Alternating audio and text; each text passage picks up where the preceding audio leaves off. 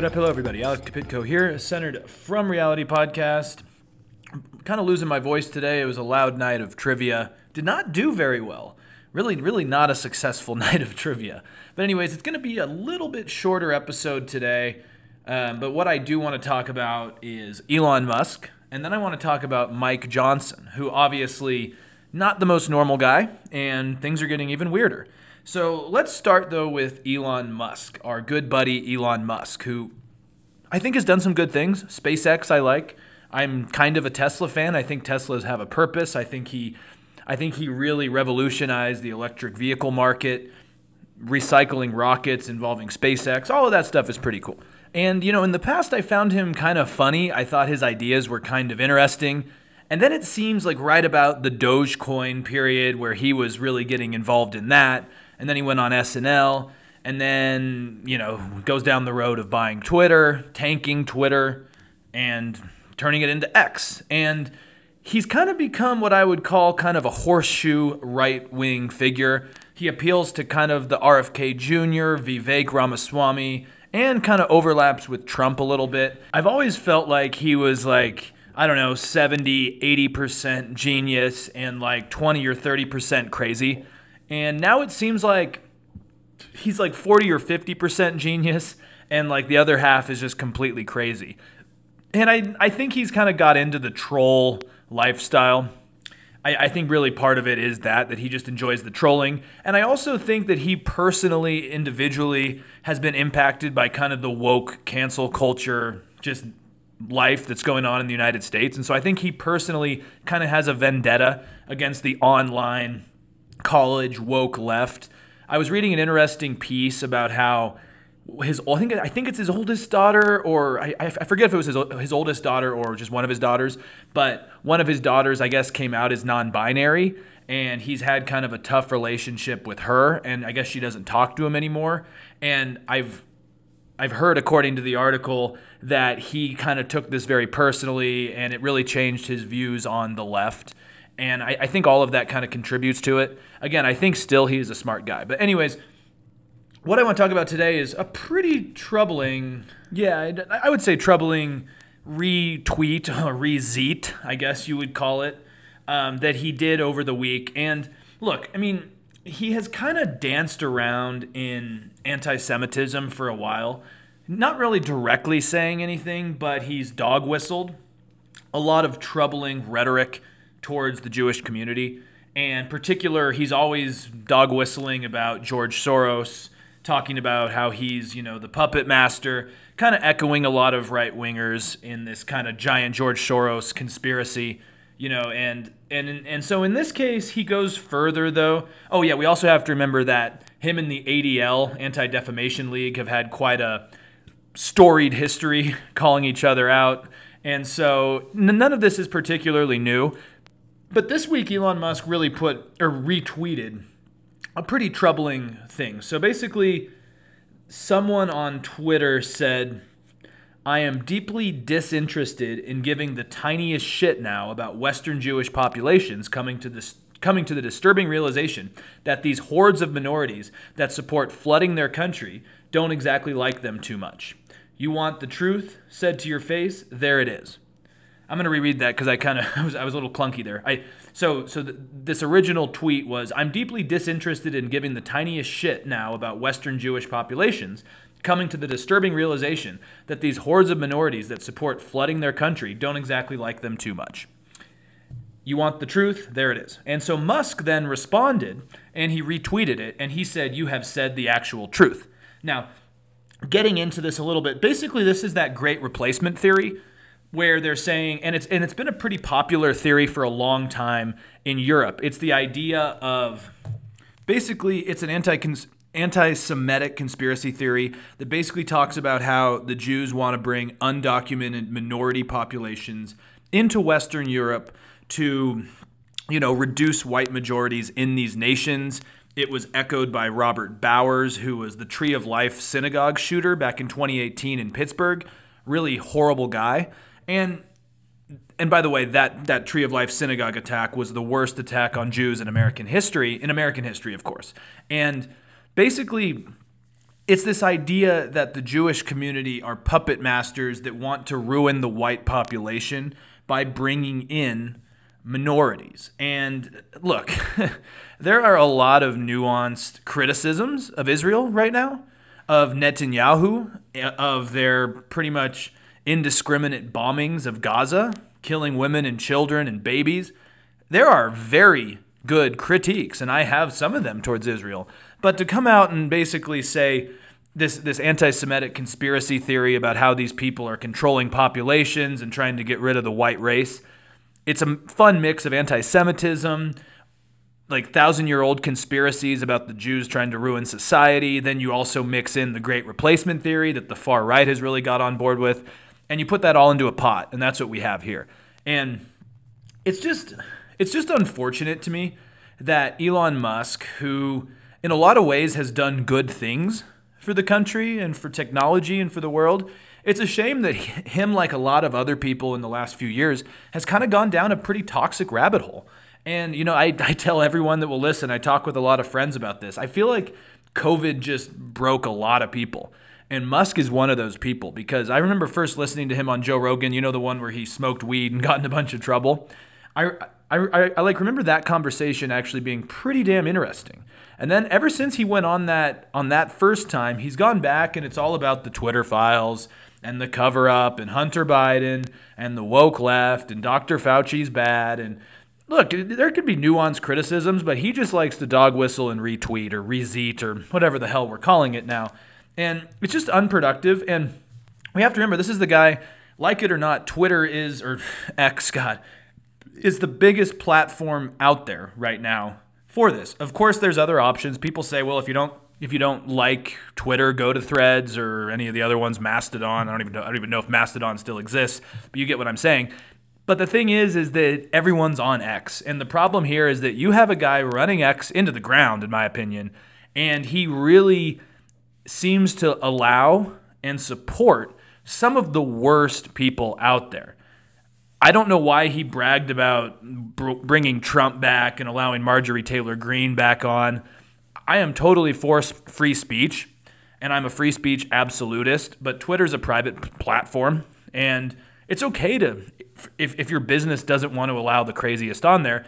But I guess the, the irony here is that Musk actually is one of the crazy ones now. He is one of the ones that is posting just hateful stuff. And I guess. I guess it's interesting because do you remember it was back in October of 2022? The House Judiciary Committee put out a tweet and it read Kanye, Elon, Trump. the timing was horrible, but at the time they saw that as kind of the holy trinity of the new right, of the NatCon right. And it was the pantheon of stable geniuses and Twitter trolls and culture warriors. Well, if you guys remember, right after that tweet, Kanye was hanging out with Trump and Nick Fuentes, and Kanye was on Alex Jones talking about how everything Hitler did wasn't that bad, and just going on anti Semitic rants. And then, of course, you see people putting up posters in LA saying Kanye was right, blah, blah, blah. I've seen that resurface now with all the Palestine Israel stuff. I, have seen people on my Instagram reels saying, you know what, maybe Kanye was right after all. And these are now leftists. But, anyways, that tweet by the House Judiciary Committee has not exactly aged well. I, I, would I would go out on a limb and say it has not aged too well because Kanye turns out to be mentally unwell at best, and maybe also a very vehement anti-Semite. Trump, we we all know Trump.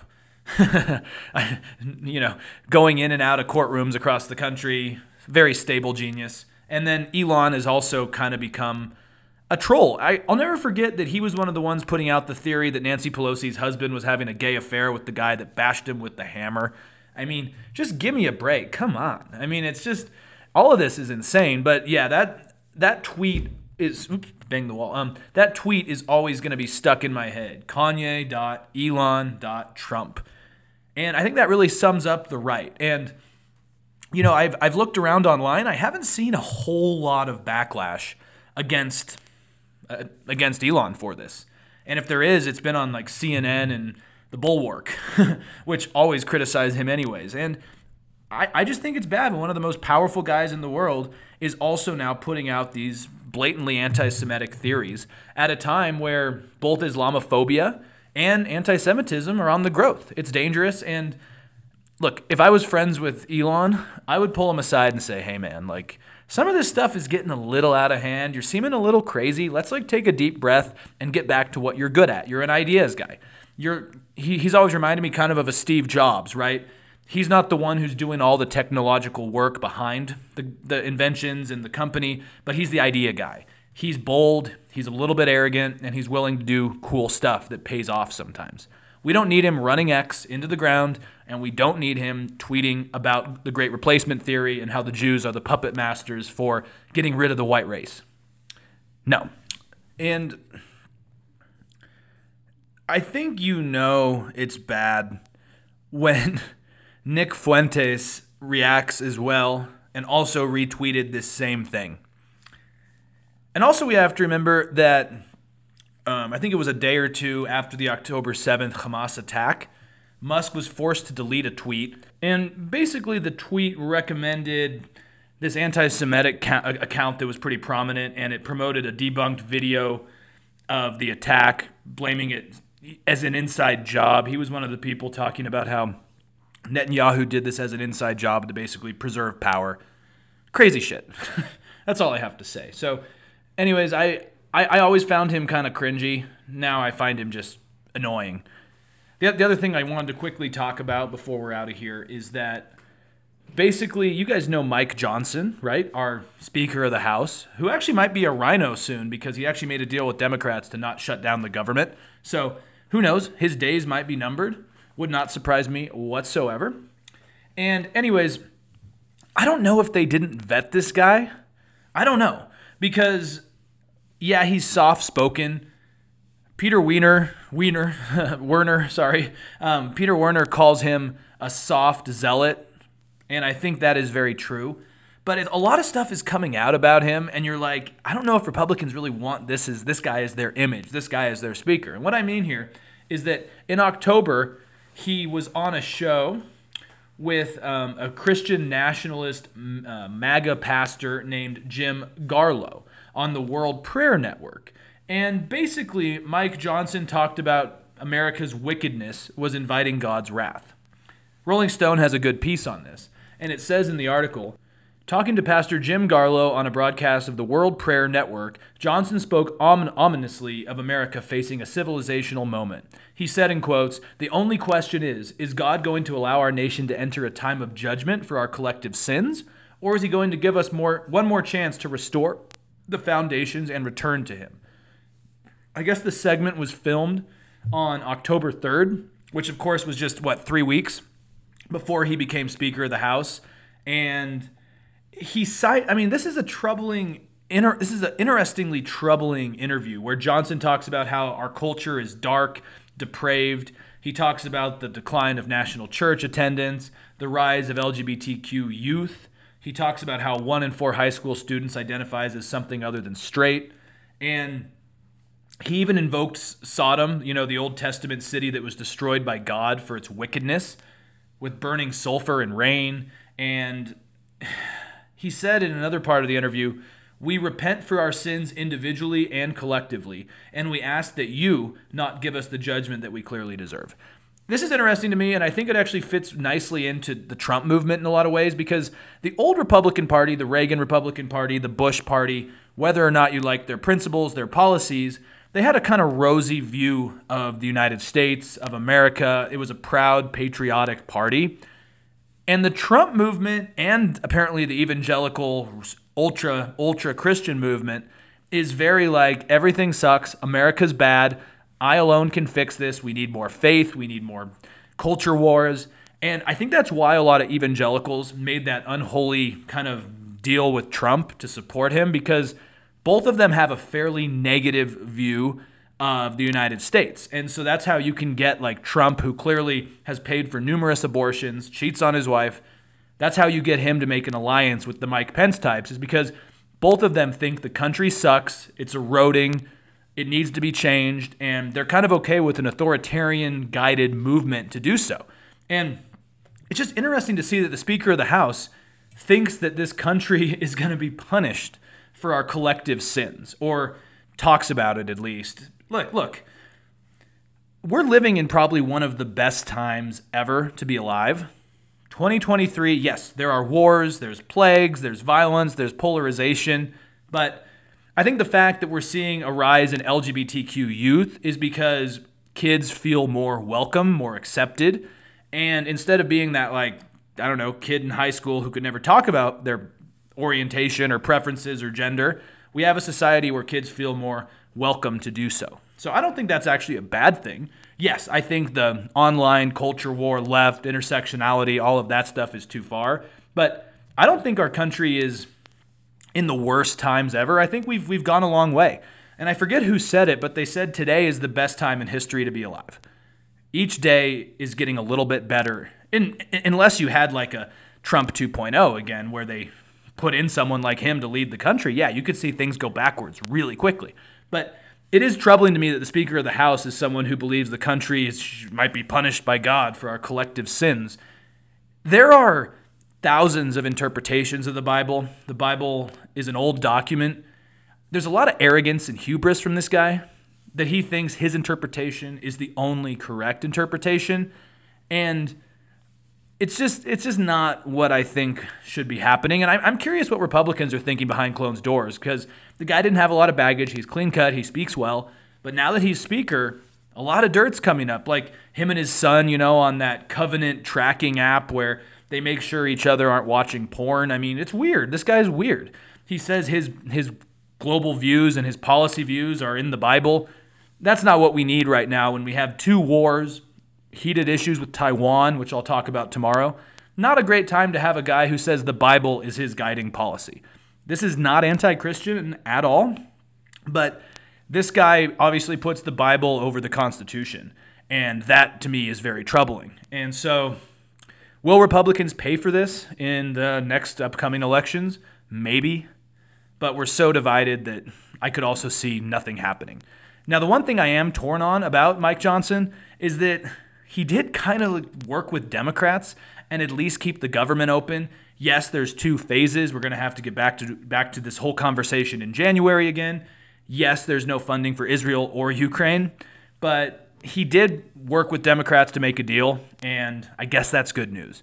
So, anyways, a little bit shorter episode. I just wanted to get those thoughts out. And uh, have a great Friday night. As always, you can find me on Apple Podcasts, iTunes, Spotify, Podbean. You guys know the rest. I'm out there. And so, anyways, I'll be back tomorrow and hopefully we'll cover some interesting stuff. Have a great night.